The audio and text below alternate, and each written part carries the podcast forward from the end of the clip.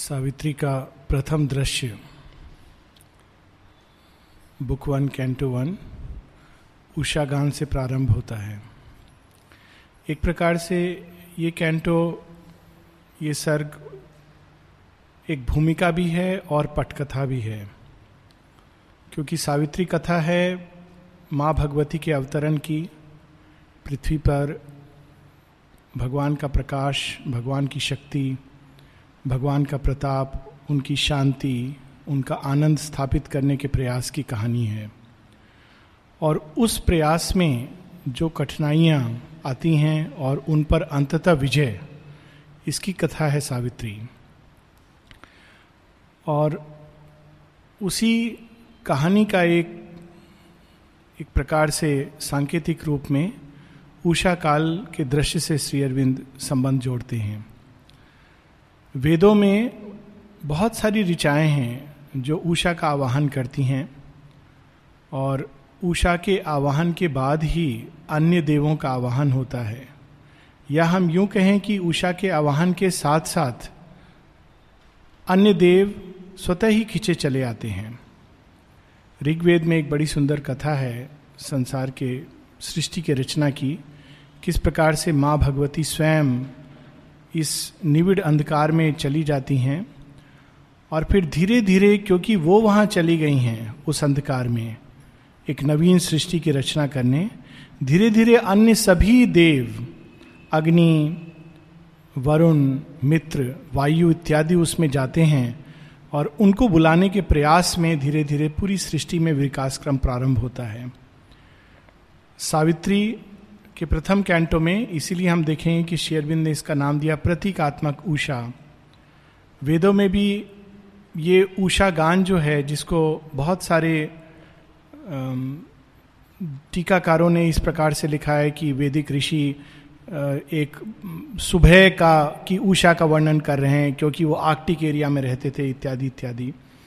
लेकिन स्पष्ट रूप से ये एक प्रतीकात्मक ऊषा है। ठीक जैसे बाहरी रात्रि को चीरती हुई उषा धरती पर प्रकट होती है और प्रकाश और प्रकाश के साथ एक नवीन प्रेरणा, उत्साह उषा केवल प्रकाश नहीं लाती है। उसके साथ एक नवीन स्फूर्णा, एक उत्साह। अगर हम देखें तो रात के समय बहुत बार हम लोग जब सोने जाते हैं तो एक प्रकार के विचार होते हैं। परंतु उषा काल के साथ साथ हमारे अंदर ना केवल बाहर प्रकाश आता है, हमारे अंदर कोई चीज़ बदल जाती है। तो उसी प्रकार से हमारे आंतरिक अंधकार में, चाहे वो व्यक्ति का जीवन हो या सामूहिक जीवन हो, उषा का आगमन, उस प्रकाश का आगमन है, उस नई स्फूर्ति का आगमन है, एक नई शक्ति, नई प्रेरणा का आगमन है, ताकि हम सब उठकर एक नवीन सृष्टि की रचना में लग जाएँ, उससे प्रेरित होकर। तो श्री अरविंद ने इसका नाम दिया है प्रतीकात्मक उषा, और ये माँ भगवती के अवतार की कथा है इसलिए हम देखें कि प्रथम कैंटो, फ़र्स्ट कैंटो दो भाग में लगभग इसको हम चाहें तो देख सकते हैं। प्रथम भाग है जो एक प्रकार से सांकेतिक उषा, ऐसा लगता है उसको पढ़ने से कि बाहर की उषा का वर्णन हो रहा है। लेकिन हम पूरी तरह इस संकेत को अपनी आंतरिक जीवन की उषा पर भी, उषा काल पर भी पूरी तरह डाल सकते हैं। और दूसरा भाग, प्रथम भाग में उषा आगमन, दूसरा भाग में सावित्री का अवतरण, इसमें and Savitri too awoke among those tribes Savitri का जागना। और प्रथम भाग का अंत होता है man lifted up the burden of his fate और इसी कैंटो का दूसरा भाग and this was the day when Satyavan must die बिल्कुल स्पष्ट प्रतीक है।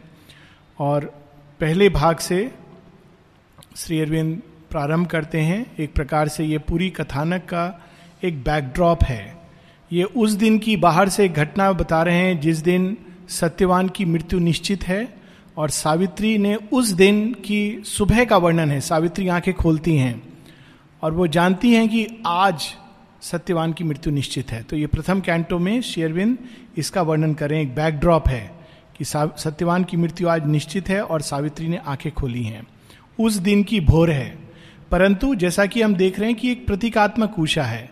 सृष्टि के प्रलय के बाद जो एक नवीन सृष्टि का प्रारंभ होता है, घोर अंधकार के बीच, ठीक उस दिन जिस दिन सत्यवान की मृत्यु निश्चित है, वही वह दिन भी है जब सत्यवान अमृतत्व को प्राप्त करेगा। तो ये एक बहुत अद्भुत सत्य है जीवन का। सावित्री में बहुत सारी प्रैक्टिकल चीज़ें हैं। और सबसे बड़ी प्रैक्टिकल चीज़ ये है कि जितनी अधिक कठिनाई का द्वार जितना घना अंधकार हमारे सामने होता है, हमें ये याद रखना चाहिए कि उस अंधकार में कहीं ना कहीं भगवान छिपे बैठे हैं और वही रास्ता है। सत्यवान को अमृतत्व प्राप्त करने के लिए मृत्यु के मार्ग से गुजरना है और मनुष्य को भी उस उषा को प्राप्त करने के लिए, अपने अंदर देवत्व को जगाने के लिए उस अंधकार में पहले जूझना होता है, जिसके अंत में उषा गान प्रारंभ होता है। तो इसका जो प्रारंभ है, हालाँकि शेयरबिंद ने इसका नाम दिया है सिंबल डॉन, ये इसका प्रारंभ महाअंधकार से होता है। प्रलय के बाद का महाअंधकार जब सृष्टि में सारी चीज़ें सुप्त हो गई हैं या लुप्त हो गई हैं, सारी सृष्टि छिन्न भिन्न होकर टूट गई है, उसमें कुछ नहीं बचा है। It was the hour before the gods awake ये महाअंधकार का काल है भारतवर्ष में ये परंपरा है कि ब्रह्म मुहूर्त, देव मुहूर्त, ये वो समय है जब अंधकार अपनी सबसे अधिक तीव्रता पर होता है। तो उस काल का वर्णन है it was the hour before the gods awake across the path of the divine event Sherwin स्पष्ट कर रहे हैं कि ये केवल सावित्री सत्यवान की किसी एक व्यक्ति के जीवन की कथा नहीं है, एक डिवाइन इवेंट एक नव सृष्टि की रचना की कथा है। ये एक डिवाइन इवेंट है। और उस डिवाइन इवेंट की ओर सब चीज़ें जा रही हैं। लेकिन उस डिवाइन इवेंट होने के पहले एक चीज़ है जो मार्ग में बाधा बनकर खड़ी है। Across the path of the divine event Usha का आगमन जो इस सृष्टि को अनेक रंगों से, एक नवीन उत्साह से, नवीन प्रकाश से भर देगा, उसके और अभी के बीच में एक महाअंधकार खड़ा हुआ है। Across the path of the divine event the foreboding mind of night alone in her unlit temple of eternity lay stretched immobile upon silence marge Usha का आगमन होगा, लेकिन पहले रात्रि, अंधकार, अज्ञान, निश्चेतना मार्ग में खड़ी है। Almost one felt opaque impenetrable in the sombre symbol of her eyeless muse the abysm of the unbodied infinite a fathomless zero occupied the world. ये एक ऐसा, जैसे हम घने अंधकार में कहते हैं कि हाथ को हाथ नहीं दिखाई देता है। ये उस तरह का अंधकार है। चीज़ें हैं, लेकिन देख नहीं पा रहे। हमारी दृष्टि पूरी तरह लुप्त है। हमारा ज्ञान पूरी तरह सो गया है। कोई स्फूटना नहीं, कोई स्पंदन नहीं, कोई भाव नहीं, कोई विचार नहीं। ये उस समय का वर्णन है जब गहन अंधकार में सृष्टि सोई हुई है। लेकिन इस गहन अंधकार में कोई चीज़ है ये खाली नहीं है ये शून्य रिक्त नहीं है। power of fallen, boundless self awake between the first and the last nothingness इसके अंदर कोई चीज़ है जो सो रही है, ये रिक्त नहीं है, ये खाली नहीं है, ये अंधकार ऐसा नहीं है कि इसके अंदर कुछ भी ना हो। इसके अंदर बहुत कुछ है, संभावनाओं के रूप में छिपा हुआ, लेकिन सो रहा है। सोने कैसे गया है? कभी यहीं पर एक और सुबह हुई थी, एक और रचना हुई थी, लेकिन वो सारी रचना कोलैप्स कर गई है। उसके अंदर कहीं भी एक विस्मृत रूप में एक हल्का स्मृति का अंश बचा हुआ है। किस स्मृति का? वो जो पतन हुआ है उस स्मृति का। और बिल्कुल हम इसको, ये श्री अरविंद का centenary of coming to Pondicherry है। और बिल्कुल हम उस प्रकार से देख सकते हैं कि कैसे एक समय अगस्त ऋषि आए होंगे, उन्होंने एक नए प्रकार क्या कार्य किया होगा उस समय के लिए। फिर धीरे धीरे वैदिक काल से पतन होता हुआ होता हुआ घोर कलयुग का अंधकार जब सारा अध्यात्म भारतवर्ष तक में जो ऋषि भूमि रही है, अध्यात्म पहले धर्म में बदला, फिर धर्म कर्म कांड में बदल गया कर्म कांड मात्र एक टोना टोटका इसमें सब कुछ खो गए। एक प्रकार की जिसको गीता में कहा गया है, धर्मस्य ग्लानी, पतन। और उस काल में शेयरविंद फिर से एक नई ऊषा को अपने हृदय में लिए हुए पांडिचेरी में पधारते हैं। एक बार मृलानी जी शिलोंग में बैठ करके दृश्य देख रही थी, पूरा नीचे का। शिलोंग शायद कोई गए हों, लेकिन मैं गया हूँ। वहाँ बैठ के एक पहाड़ियाँ हैं। एक पहाड़ी से अगर आप नीचे देखो, जब पूरे सिटी की लाइट्स होती हैं तो बड़ा अद्भुत दृश्य है वो। तो उनकी दीदी ने पूछा उनसे कि, कहा उनसे, देखो, कितना सुंदर दृश्य है ये। कैसी सुंदर नगरी है। तो मृणालिनी देवी कहती हैं कि तुम्हारे जो जीजा हैं, उनके हृदय में इससे भी अधिक भव्य और इससे भी अधिक सुंदर नगरी है। There is a much greater city which dwells in its heart उस भव्य नगरी जो एक नई सृष्टि है, उसको लेकर शेयरबिंद यहाँ पर आते हैं घोर अंधकार में।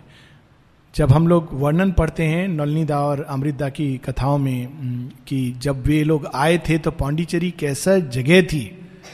हम लोग तो अभी कोसते हैं, लेकिन उस समय says it was a city of ghost and ghouls and criminals ऐसी सिटी थी कि छह बजे के बाद आदमी लोग निकल नहीं सकते हैं। कौन छुरा मार देगा, क्या छीन लेगा, कुछ नहीं कहा जा सकता। और वैसी नगरी में श्री अरविंद उस समय आते हैं, क्योंकि वही, और शायद यही एक सिंबल है जो पुराने समय में कहते थे कि तांत्रिक सिद्ध पीठ कहाँ बनाते थे? शमशान में। जहाँ सब कुछ समाप्त है, वहाँ कोई नई चीज़ को खड़ा करने के लिए। It's a symbol it is not a outer thing but an inner reality so यहाँ पर उस स्थल का वर्णन है, उस काल का वर्णन है, जहाँ उषा का आगमन होना है। A power of boundless self awake between the first and the last nothingness, recalling the tenebrous womb from which it came, turned from the insoluble mystery of birth and the tardy process of mortality. संसार का जो सबसे बड़ा आश्चर्य है मृत्यु नहीं है ये युधिष्ठिर से पूछा था कि किम आश्चर्य युधिष्ठिर ने कहा मृत्यु उस समय के लिए बहुत अच्छा उत्तर था सबसे बड़ा आश्चर्य है जन्म जन्म क्यों हुआ? जन्म के बाद मृत्यु एक नेचुरल कॉन्सिक्वेंस माना जा सकता है। सृष्टि में जन्म क्यों हुआ? Tardy process of mortality the mystery of birth ये एक मिस्ट्री ऐसी है जिसको हम सॉल्व नहीं कर सकते हैं। श्री अरविंद हमारे लिए सॉल्व करते हैं, परंतु श्री अरविंद के पहले किसी ने इसको एक घटना, सबने इसको अघटन घटना, एक माया या कोई काल या एक accident birth in time is an accident लेकिन श्री अरविंद पहली बार बताते हैं कि birth is an attempt for the infinite to clothe himself in finite forms. पहली बार श्री अरविंद बताते हैं। परंतु एक इनसॉलेबल मिस्ट्री रही है। मृत्यु के बारे में कहा जाता है, जो चीज़ें बनी है, उनका मृत्यु होना निश्चित है। तो आपने मृत्यु का कारण जन्म के ऊपर डाल दिया। लेकिन जन्म का कारण क्या है? तो यहाँ पर insoluble mystery of birth and the Tadi process of mortality and long to reach its end in vacant nought उस अंधकार में कोई चीज़ सो रही है और वो पूरी तरह अंधकार की ओर खींची जा रही है। उसके अंदर जागने की कोई प्रेरणा नहीं है। ठीक जैसे मध्य रात्रि या उसके कुछ बाद हम लोगों की अवस्था होती है कि अगर कोई उस समय उठाए तो अभी नहीं, अभी तो सोना ज़्यादा प्रिय है। उठना मतलब प्रयास। तो उस प्रोसेस उस प्रयास, वो नहीं करना है। हमको बहुत प्रिय है, जिस अवस्था में हम हैं। As in a dark beginning of all things कितनी सुंदर लाइन है जगह जगह हम देखेंगे।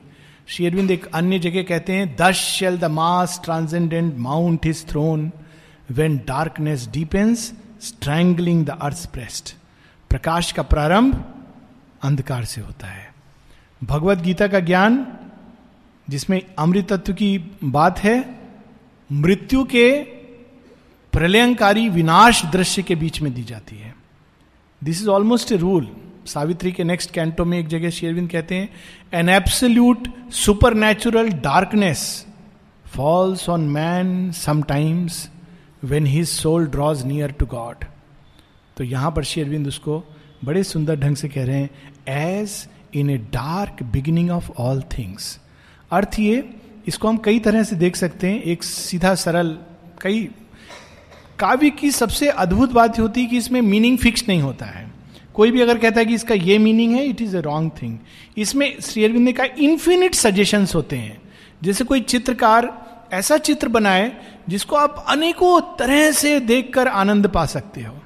तो इसमें एक सजेशन ये भी है as in a dark beginning of all things कि कितना भी घना अंधकार क्यों ना हो, कोई व्यक्ति कितने भी घने अंधकार और अज्ञान में क्यों ना हो still we can see there the beginning of a new life और ये चीज़ श्री अरविंद सिंथिस ऑफ़ योग और एसेज ऑन द गीता में भी कहते हैं कि जो ज्ञानवान है, वो कभी भी भगवान के आगमन के एक छोटे से छोटे रास्ते को भी बंद नहीं होने देता है। क्योंकि उसको पता है कि कौन जाने भगवान किस रास्ते से चले आएँगे। सो so, यहाँ पर as in a dark beginning of all things a mute featureless semblance of the unknown repeating for ever the unconscious act prolonging for ever the unseen will cradled the cosmic drowse of ignorant force उस काल में अंधकार में जो कुछ हो रहा है उसके अंदर कोई चेतना नहीं है, कोई सचेतन प्रयास नहीं है। मैकेनिकली मैकेनिकली सब कुछ होता जा रहा है। जैसे हम लोग सोते हैं मैकेनिकली हम लोग का हार्ट बीट कर रहा है, श्वास ले रहा है, नाड़ी चल रही है। लेकिन कोई सचेतन प्रयास नहीं, हमको कुछ नहीं मालूम है कि क्या हो रहा है। उस प्रकार की अवस्था है कि मैकेनिकल ढंग से एक पूरी सृष्टि का क्रम अंधकार में चलता जा रहा है।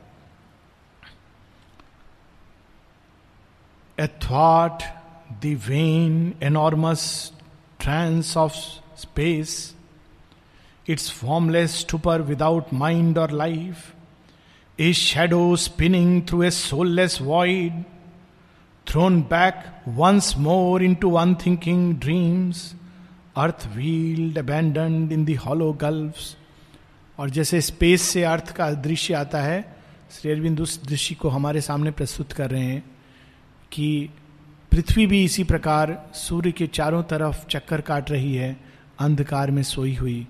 उसके अंदर कोई स्फूर्णा नहीं है, कोई प्रेरणा नहीं है, कोई प्रकाश नहीं है। और ये सावित्री का प्रथम चरण है।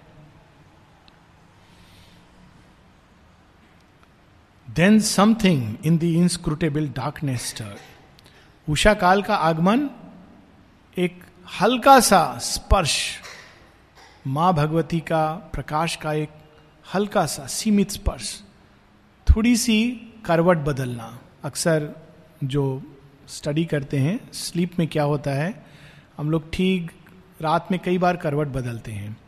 और सुबह होने के पहले जब करवट बदलते हैं तो बहुत लोग उठते हैं, नींद खुलती है और फिर सो जाते हैं। एक हल्का सा स्टर तो उस प्रकार का then something in the inscrutable darkness stirred. In nameless movement and unthought idea. Insistent, dissatisfied, without a name. Something that wished but knew not how to be. Teased the inconscience to wake ignorance. Step by step सृष्टि का क्रम विकास की ओर जाता है और इसीलिए हम लोग को कभी हताश नहीं होना चाहिए, निराश नहीं होना चाहिए किसी भी अवस्था में। हम सोचते हैं कि छोटा बच्चा अचानक जो अभी अभी पैदा हुआ है, कुछ लोग ऐसे होते हैं जो सोचते हैं जब बच्चा गर्भ में ही रहता है कि मेरा बच्चा बड़ा होकर के ये बनेगा और बचपन से वो डंडा लेके मार पीट के उसको बनाने में लग जाते हैं। This is foolishness there are steps and stages तो महाअंधकार में निश्चेतना के प्रकाश का जब प्रथम स्पर्श होने वाला है तो अचानक वो सीधा जाग करके काम नहीं करने लगता है व्यक्ति। पहले उसके अंदर इग्नोरेंस निश्चेतना के अंदर अज्ञान इज़ ए बिग स्टेप कई बार लोग पूछते हैं, अरे सुपर माइंड आ गया, माँ ने लिखा है सुपरामेंटल डिसेंट हो गया। सारी मनुष्यता को उठ करके अचानक एक मार्च 1956 को सुपरामेंटलाइज हो जाना चाहिए था। शेरविंद से पत्र पूछे हैं लोगों ने, इस प्रकार के क्वेश्चन किए हैं। शेरविंद कहते हैं what do you mean everybody from X Y and Z should wake up and find themselves supramentalise ये प्रथम स्पर्श प्रथम स्पर्श में तो रिएक्शन होता है। ये भी आगे बताएँगे कि अंधकार कैसे रिएक्ट करता है। जब उषा काल का आगमन होता है तो प्रथम स्पर्श जो अंधकार है, उसका होता है, तुम जाओ क्यों आगे हो यहाँ पर? मेरी नींद को डिस्टर्ब करने के लिए। तो एक हल्का सा स्फूर्णा, ये स्टेज है। इग्नोरेंस वेक हुआ। एकदम निश्चेतना के अंदर।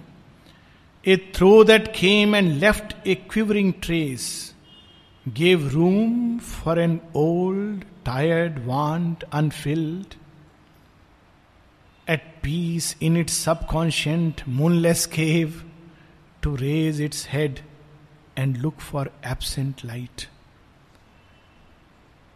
जब उषा का स्पर्श हुआ, जैसे कोई व्यक्ति गुफा के अंदर अंधकार में सो रहा हो, उसको मालूम भी नहीं कि प्रकाश क्या होता है। ऐसी अवस्था में मनुष्य का जीवन और हल्का सा महसूस कि बाहर कुछ घटना घटी है। ऐसा लग रहा है। आप देखिए, एकदम बंद कमरे में भी सोएँगे या आँखों को बंद करेंगे तो जब प्रकाश आता है तो बंद आँखों में भी कुछ फीलिंग होती है, जैसे कुछ हुआ है। तो उस प्रकार की अवस्था में एक ऐसी फीलिंग कि कुछ हुआ है इस गुफा के बाहर। आँख खोल के मैं बाहर निकल के देखूँ तो सही क्या है? तो प्रारंभिक अवस्था है सब कॉन्शियंट अवचेतना की मूनलेस के वहाँ ना चंद्रमा का प्रकाश, ना तारागण, उस अवस्था में मनुष्य सो रहा है। और जब उषा काल माँ भगवती की नव चेतना का, नव सृष्टि का, प्रकाश का प्रथम स्पर्श तो उसके अंदर एक वो आता है, कुछ है शायद, देखू मैं क्या हो रहा है। शेरबिंद, हम लोग एकदम रिलेट कर सकते हैं पूरे योग के साथ। आप क्या बोल रहे हैं, सुपर माइंड, किसी ने तो बोला नहीं है, या ट्रेडिशनल योगा हमें मालूम है, ये कैसे हो सकता है, वो कैसे हो सकता है? बिल्कुल एकदम एक वांट है, लेकिन बच्चे की तरह और ये प्रथम चरण है। Straining close eyes of vanished memory like one who searches for a bygone self and only meets the corpse of his desire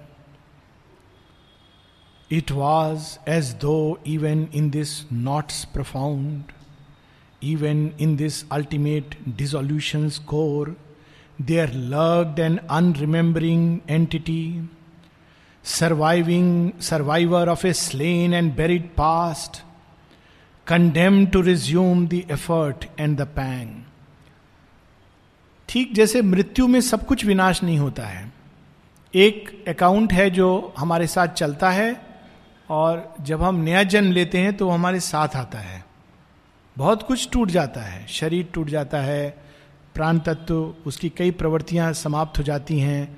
बहुत सी हमने अपने दिमाग को यूजलेस इंफॉर्मेशन से क्लटर किया होता है। ये किताब में ये लिखा है न्यूज़पेपर में ये लिखा है, बहुत सारी बेकार की चीज़ें वो मन जगत में जाके समाप्त हो जाती हैं। लेकिन कुछ ऐसे क्षण होते हैं, जब हमने अपने आत्म तत्व को छुआ होता है। कुछ ऐसी विचार होते हैं जो हमारे मन के उस आकाश में उठते हैं जो आत्म तत्व से प्रकाशित हुआ है। कुछ ऐसी भावनाएँ हैं जो अति सुंदर रूप में भगवान की ओर दौड़ रही होती हैं। वो समाप्त नहीं होती हैं और अगले जन्म में हम वहाँ से प्रारंभ करते हैं। उसी प्रकार जब सृष्टि का प्रलय होता है, सब कुछ समाप्त नहीं होता है। उसका जो मूल तत्व है, उस सबको भगवान अपने सीने में संजो लेते हैं और फिर से जब एक नवीन सृष्टि होती है तो बिल्कुल ज़ीरो से प्रारंभ नहीं होती है। शेरविंद बताते हैं कि जो साइकिल है, सतयुग, त्रेता, द्वापर, कलयुग, फिर जो नया साइकिल आता है, वो पुराने सतयुग से एक चरण ऊपर होता है। क्यों? क्योंकि जो पूरा एक्सपीरियंस रहा है इसका, उसको साथ में लेकर के व्यक्ति ऊपर आता है। तो यहाँ पर उसी बात का वर्णन है कि survivor of a slain and buried past हम लोग को लगता है कि सब समाप्त हो गया। ठीक जैसे हम लोग की अज्ञान की आँखें जब देखती है किसी का शरीर चला गया तो हम कहते हैं सब समाप्त हो गया। वास्तव तो यह है कि सत्य कभी समाप्त नहीं होता और जो कुछ सत्य से जुड़ गया है वो कभी समाप्त नहीं होगा। तो उसके अंदर जागृति आ रही है। And a blank prescience yearn towards distant change पूर्व स्मृतियाँ शेयरविंद पृथ्वी के गर्भ में, पृथ्वी के हृदय में, उन पूर्व स्मृतियों को स्मृतियों को जगाते हैं, उन पूर्व प्रयासों को जो हमारे वेदिक और उपनिषद काल के ऋषियों ने किया था। और इसीलिए आगत काल में हम देखेंगे कि बच्चे स्वतः ही बहुत ही एक अर्ली उम्र एज से उन स्मृतियों के साथ जागेंगे और उस प्रयास में लगेंगे। प्रारंभिक स्टेज कठिन होती है। एक बार प्रारंभिक स्टेज का जो कठिनाई दूर हो जाती है the yoga becomes easy awakening becomes easy प्रथम स्टेज में जब प्रकाश आके टच करता है तो कैसा लगता है? शेयरविंद बता रहे हैं as if a child like finger laid on a cheek reminded of the endless need in things the heedless mother of the universe and infant longing clutched the sombre vast heedless mother dark mother Diti अंधकार में प्रकृति अविद्या अनेकों अनेकों नाम से हम लोग ने वो अपने अज्ञान और अंधकार में सृष्टि को चलाती हैं तो हीडलेस मदर सो रही हैं सोने चली गई हैं प्रकृति अपने तामसिक घोर तामसिक अवस्था में चली गई है प्रकाश आता है तो वो क्या करता है उस हीडलेस मदर के गाल पे उंगली डाल के कह रहा उठो मेरी ये आवश्यकता है। एक नवीन सृष्टि की रचना करनी है। इतना सुंदर, अद्भुत दृश्य है।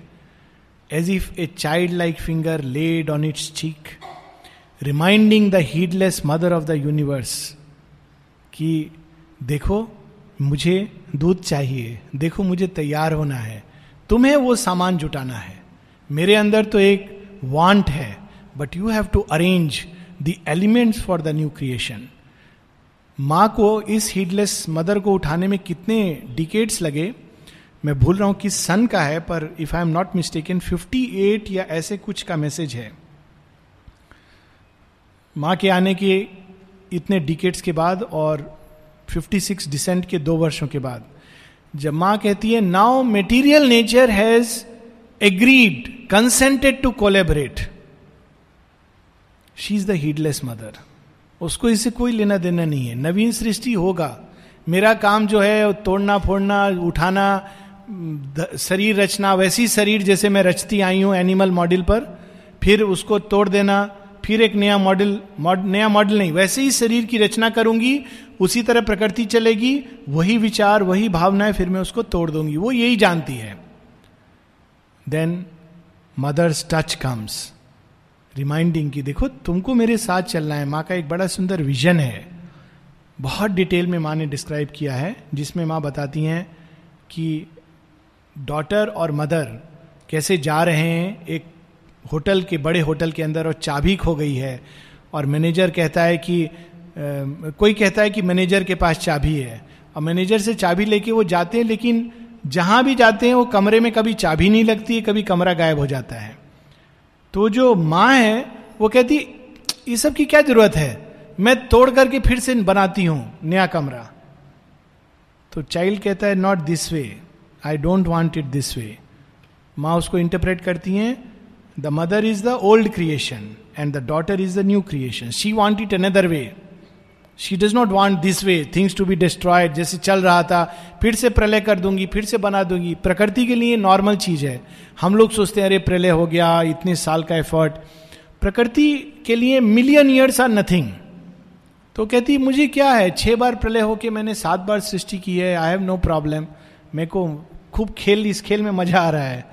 लेकिन new creation does not want it तो उसको प्रकृति को जगाना है कि देखो, ये एक नया प्रयास है। सो ये इमेज है reminding reminded of the endless need in things the heedless mother of the universe an infant longing clutched the sombre vast ये प्रथम चरण है उषा काल का और उस स्पर्श का अंधकार के ऊपर।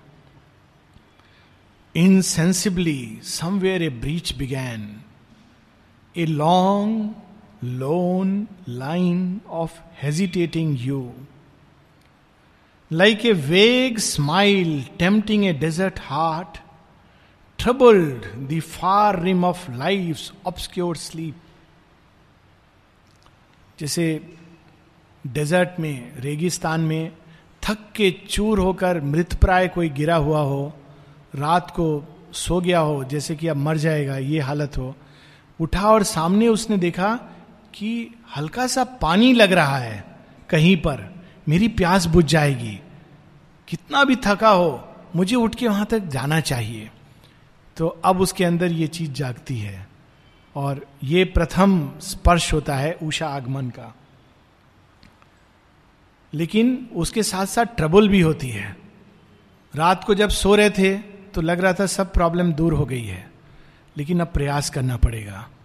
उठ के जाना पड़ेगा। पानी हमारे पास नहीं आएगा। हमको चलना पड़ेगा। इसलिए श्री अरविंद कहते थे, किसी को प्री मेच्योरली योग साधना की ओर मत मोड़ो।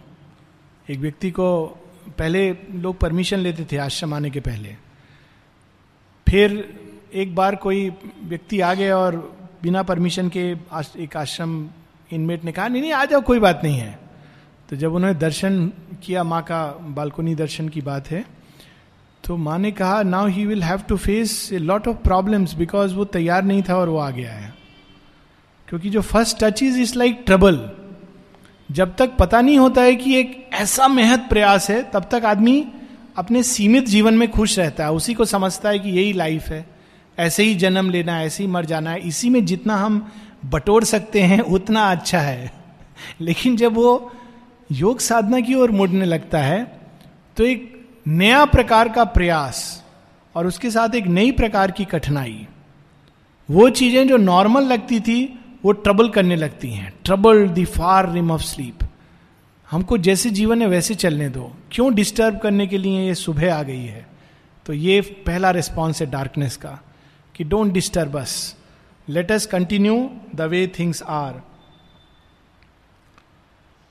arrive from the other side of boundlessness and eye of deity peered through the dumb deeps it seemed amid a heavy cosmic rest the torpor of a sick and weary world to seek for a spirit soul and desolate, to fallen, to recollect, forgotten bliss. अब यहाँ तो लोगों की आदत थोड़ी सुधर गई है पर कल्पना करें कि कोई व्यक्ति बहुत ही नशे में चूर होके सोया है और सुबह आई है पहले वो क्या उठ के ढूंढता है? अरे, मैं कहा हूँ? मेरा ब्रश किधर है? बाथरूम किधर है? टोटली डिसोरिएंटेड है। उसको ये भी नहीं मालूम है कि उसको क्या करना है, कहाँ जाना है, रास्ता कौन सा है। बस एक वेग सी फीलिंग है। तो यहाँ पर, क्योंकि ये बिल्कुल पूरे एक प्रलय के बाद नई सृष्टि के आरंभ की कथा है, इसलिए श्री अरविंद बता बता रहे हैं कि जब वो प्रकाश फिर भी इस अंधकार को चीरता हुआ जब आता है the torpor of a sick and weary world या कोई रात को बहुत देर तक थक करके सोया हो और सुबह उठना हो too fallen to recollect forgotten bliss intervening in a mindless universe its message crept through the reluctant hush calling the adventure of consciousness and joy reluctant. मन नहीं है, नहीं जाना है, नहीं करना है, उस अवस्था से जगाने का प्रयास। किस लिए? उठो, एक नया एडवेंचर लेके आए हैं। चेतना का एक नया एडवेंचर एक नया आनंद। अधिकतर लोग इस तरह नहीं सोचते हैं, आज नया दिन हुआ है, माँ ने कितना सुंदर प्रेयर है माँ की। O mother divine grant that this day may bring to us a greater consecration a greater illumination a pure joy ज़्यादातर, ओ, आज फिर से वही रूटीन वहीं जाना होगा, यही काम करना होगा, उसी का हमको चेहरा देखना होगा, जिसको हम रोज छह महीना से बोल रहे नहीं देखें। वही सब चीज़ फिर से रिपीट होगा। ये अज्ञान की अवस्था है। और ज्ञान की अवस्था यह है, आह, भगवान ने मुझे एक दिन और दिया है, कुछ नया रचना करने का। एक नए रूप में मैं ये जीवन जी सकता हूँ, एक नए आनंद के साथ जी सकता हूँ। And conquering nature's disillusioned breast compelled renewed consent to see and feel जब प्रकाश आता है, कितना भी आदमी थका, हारा, सो रहा हो अल्टीमेटली उठ जाता है। चलो, उठना ही है, काम तो करना है। Consent renewed consent compels a thought was sown in the unsounded void A sense was born within the darkness depths. A memory quivered in the heart of time. As if a soul long dead were moved to live. But the oblivion that succeeds the fall had blotted the crowded tablets of the past, and all that was destroyed must be rebuilt. आँख खुल गई, उठ गया। कहीं स्फुड़ना भी हो रही कि मुझे एक नया प्रयास करना है। लेकिन पतन के पहले जो विनाश हुआ था, अभी भी उसके कारण जैसे कोई व्यक्ति गिर जाता है तो बहुत समय तक उसकी मेमोरी खत्म हो जाती है। हेड इंजरी होता है, मेमोरी खत्म हो जाती है। तो क्या प्रयास करना है? कैसा प्रयास था? वो सब विस्मृत हो चुका है। तो कैसे करेगा वो? कैसे संभव होगा? एक मास्टर लाइन है जिसके साथ हम लोग यहाँ पर रुकेंगे। All can be done if the God touch is there एक आश्वासन है।